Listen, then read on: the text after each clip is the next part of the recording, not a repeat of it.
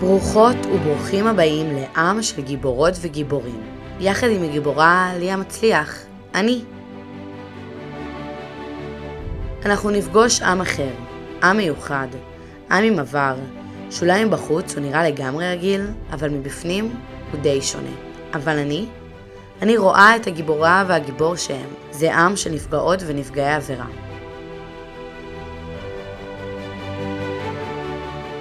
הגעתם למקום הבטוח, הגעתם למקום המכיל.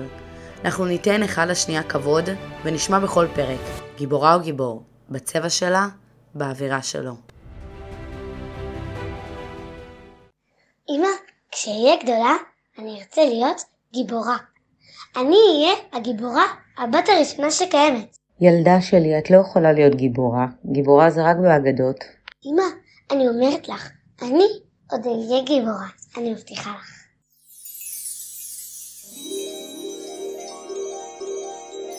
כשהייתי קטנה, חלמתי להיות גיבורה. חלמתי שיהיו לי את הבגדים היפים האלו שיש לגיבורים, כי גיבורה לא ראיתי שיש בתור ילדה. אז תמיד חלמתי שאני אהיה הגיבורה הראשונה, שכולם יריצו אותי, וירצו להיות כמוני. ולא התכוונתי לגיבורה עם כוחות על, ידעתי שזה לא אפשרי, הייתי ילדה חכמה. התכוונתי לגיבורה כמו, כמו מנהיגה. גיבורה שיודעת שחלקם כן יאהבו אותה, וחלקם ממש לא. אבל זה חלק מהכוח הזה.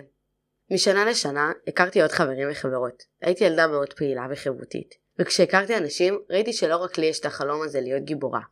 חלק רצו את זה סתם בשביל התשומת לב, וחלק רצו את זה בדיוק כמוני. הרגשתי בתחרות איתם, אבל אני היחידה מכולם שעברה חיים די משונים, וגם זאת שקיבלה תעודה על חברתיות ומנהיגות בבית ספר שלה כל שנה מחדש, שהוכיחה לי שאני הגיבורה האמיתית. זה היה נותן לי נחמה בתור ילדה. אני רוצה להחזיר אתכם ליום אחד. לתאריך ששבר אותי. אנחנו בחג פסח בשנת 2021. הבית ריק, השעה מאוחרת, אני ישנה, ויד לא שלי עוברת על הגוף שלי. מכף רגל ועד ראש. אני מתעוררת בבהלה, מקווה שזה חלום רע, שזה לא מה שאני חושבת שזה, ובזמן שאני חושבת על זה, באותו הרגע, שהלוואי וזה רק סיוט שאני חולמת, החזייה שלי יוצאת מהמקום. ואני קופאת. ללא תגובה. מתחננת לעצמי לצרוח לא, ופשוט לא מצליחה. זה הרגיש כמו הנצח. עד היום אין לי מושג כמה זמן זה היה. חמש דקות, עשר, עשרים או שעה. זה הרגיש כל כך ארוך עד שהגוף שלי הצליח להגיב. ואחרי זמן מה, הגוף שלי פשוט קם והלך לשירותים, בלי שום הסבר. בכיתי. בכיתי כמו שלא בכיתי כל חיי. הרגשתי הבן אדם הכי חלש בעולם. ובאותו הרגע, באותו הרגע שהרגשתי כל כך רקובה וחלולה מבפנים, נזכרתי בילדה שרצתה להיות גיבורה. והסתכלתי על עצמי במראה, ופשוט נגעלתי.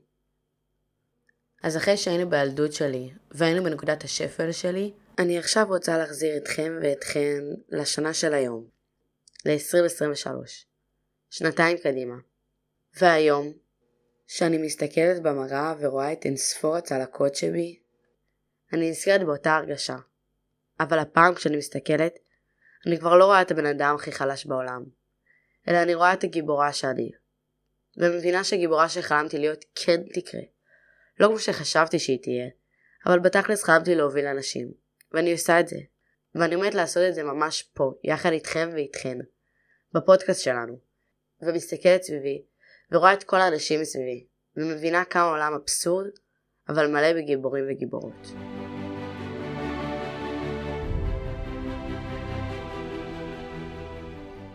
אז היי לכולן ולכולם. אני ליה מצליח, ואני מתרגשת בטירוף. מתרגשת מזה שעומדת להיות לי תוכנית משלי. מתרגשת מהמסר שאני עומדת להעביר. מתרגשת ממה שהולך להיות לי פה בכל פרק ופרק. ותכלס, מזה שיש לי את המקום להביע ולהגיד את מה שעל ליבי. השאלה היא, איך הגעתי לנושא שלי? וזה הולך ככה. ישבתי וחשבתי במשך חודשים שלמים על מה אני עומדת לדבר. איפה אני מרגישה שצריך לדבר ועל מה להוריד פורקן. עד שבסוף שאלתי את עצמי, ליה, מה הערך שאת מובילה ביום יום שלך? על מה את מגנה מכל דבר אפשרי? ועניתי מגדר. אמרתי שזה מקום שהלך והתעצם אצלי ממחשבה למחשבה, מביצוע לביצוע. אבל הבנתי שמגדר זה דבר מאוד רחב, אז שאלתי שוב, מה בנושאים של מגדר את אוהבת להתמקד? וישר עניתי לעצמי הטרדות מיניות. זה דבר שלדעתי, ולדעת הסטטיסטיקה, כל בת המתקיימת תחווה הטרדה מינית. וכשיצאתי לחקור את הנושא, כי כולנו מודעים ומודעות לחוסר צדק הקיים בנושא, גיליתי שיש חוק שמסביר בדיוק מה נחשב הטרדה. החוק יצא בשנת 1998. מה אומר החוק? החוק אומר שיש חמישה סוגי התנהגויות המהווים הטרדה מינית וקובע שהתנהגות כזו היא בגדר עבירה פלילית שעונשה מאסר, ובנוסף, עוולה אזרחית המאפשרת לבית המשפט לפסוק פיצוי ללא הוכחת נזק. עכשיו תאמינו או לא, זה חוק אמיתי שקיים כבר 24 שנים. אז מה המטרה שלו? מטרת החוק לאסור הטרדה מינית כדי להגן על כבודו של האדם, על חירותו ועל פרטיותיו, ובכך להגן ולהגיע לשוויון בין המינים. מתי החוק כבר לא תקף? לאחר שלוש שנים בלבד. מהם חמשת סוגי ההטרדות? אחת, ביזוי או השפלה, כבר אמירה אחת מספיקה. 2. אמירות חוזרות בפרט שיש יחסי מרות והצד השני הראה שלא מעוניין. מתחת לגיל 15 לא חייב להראות. 3.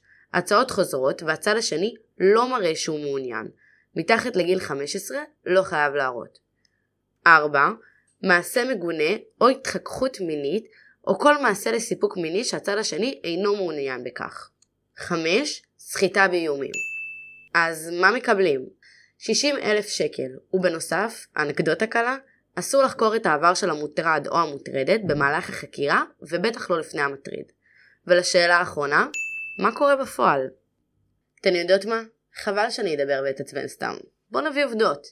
פתחתי את הגוגל ורשמתי מקרה הטרדות מיניות. פתחתי באתר הראשון שהוא היה ynet, ובמקרה הראשון יש לנו ככה, ואני מצטטת. גבר שהתחזה לאישה שמחפשת בייביסיטר והטריד מינית נערה בת 13.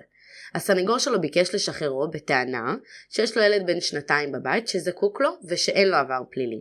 השופט, בניגוד לעמדת המשטרה, שביקשה להאריך את מעצרו, שחרר את החשוד למעצר בית בתנאים מגבילים. אוקיי, קצת סותר את החוק, לא? הרי גם אמרו שצריך סך הכל שלוש שנים להתלונן, וההורים של אותה ילדה ראו את הטלפון שלה ומיד הגישו תלונה, ובכל זאת שחררו אותו למעצר בית למרות שהוא ביזה את אותה ילדה? טוב. ננסה עוד מקרה. חיפשתי וגללתי באותו אתר ותוך שנייה מצאתי עוד מקרה. אז ככה. מסאג'יסט ביקש ממנה להתפשט ובמהלך העיסוי היא תפסה אותו מצלם אותה בטלפון הנייד. המשטרה שחררה אותו ובפרקליטות כבר שמונה חודשים דנים האם להגיש נגדו כתב אישום. אבל אמרו שזה אסור, הרי זה ביזוי, זה השפלה ומעשה מגונה, לא? טוב, לא נאבד אמון. אבל כן נעבור אתר, אולי שם יהיו מקרי צדק. יצאתי מוויינט ועברתי לאתר אחריו, למאקו. בקיצור, מוכנות למקרה הבא? לוחם אש מאחת מתחנות הכבאות נגע בחזה של בת השירות שהתנדבה כמוקדנית ושאל אותה הוא טבעי או מסיליקון? בית הדין קבע כי עדותו תמוהה, הרשיע אותו בהטרדה מינית ופסק על פיטוריו. בסדר, אמנם פיטרו אותו, אבל היא לא קיבלה שום פיצוי והוא משוחרר לחופשי, ושוב יש לנו עניין של סתירה. מה אפשר כבר להגיד? מקרה אחרון? מורה לאזרחות עשה עבירות מין בתלמיד בן 13 וחצי. הילד חזר מיד להוריו. תפסו את המורה, ואחרי ויכוחים רבים החליטו לפרסם את הפרטים של המורה. טוב, למה אני לא מופתעת? וזה לא רק הם, יש לנו גם את חיים דודון טל, המפקד מהצבא, ירין חברה, עורכת דין, הבוס בעבודה, דוד סתיו, אורן קוקלר, המורה להיסטוריה. די, זה פשוט מייאש. ובגלל זה, בדיוק בגלל אותו ייאוש הזה, החלטתי ללכת על הנושא הטרדות מיניות. אז מה בעצם יהיה לנו? בכל פרק נציג גיבורה או גיבור שיבואו ויספרו לנו את הטראומה הגדולה בחייהן, או בחייהם. כל פרק יראה לכולנו צבע אחר, מקרה אחר, כל אחד ואחת בדרכו שלו. אז מה אומרות? נתחיל מהגיבורה הראשונה? אז למי שכבר הבינה ולמי שלא, אני הגיבורה הראשונה. אני הולכת להקריא לכם קטע שכתבתי כמה חודשים טובים אחרי אותו מקרה שדיברתי עליו. המונולוג הזה אצלי כבר שנתיים, תמיד חיכיתי לרגע הנכון להקריא ולשתף אותו לעולם. ועכשיו, אחרי שנתיים, אני הכי שמחה בעולם שחיכיתי עד לרגע הזה לשתף אותו פה, במקום הבטוח, בפודקאסט שלי. מוכנות ומוכנים?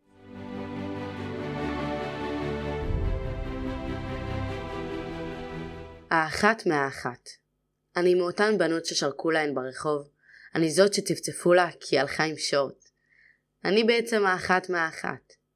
אני זאת שנפגעה בצורה הקשה ביותר על ידי חבר, ידיד או סתם בחור אחר שנגע, דפק והתקדם. ואני לעד אהיה זאת שהצטלקה. פעם אחת, פעמיים ואולי גם שלוש, אבל אתם בתוך עצמכם לא יודעים ומבינים את ההרגשה, אוי ההרגשה, שאת מסתובבת בחרדה שמישהו ישלח יד, ייצור מגע או סתם יזרוק איזו מילה. ההרגשה הזאת שלעולם לא תשחרר, אבל אני? אני אצטרך לשחרר. איך עושים זאת לעולם לא אצליח להבין, אני לא חושבת שהדבר הזה לשחרר בכלל אפשרי.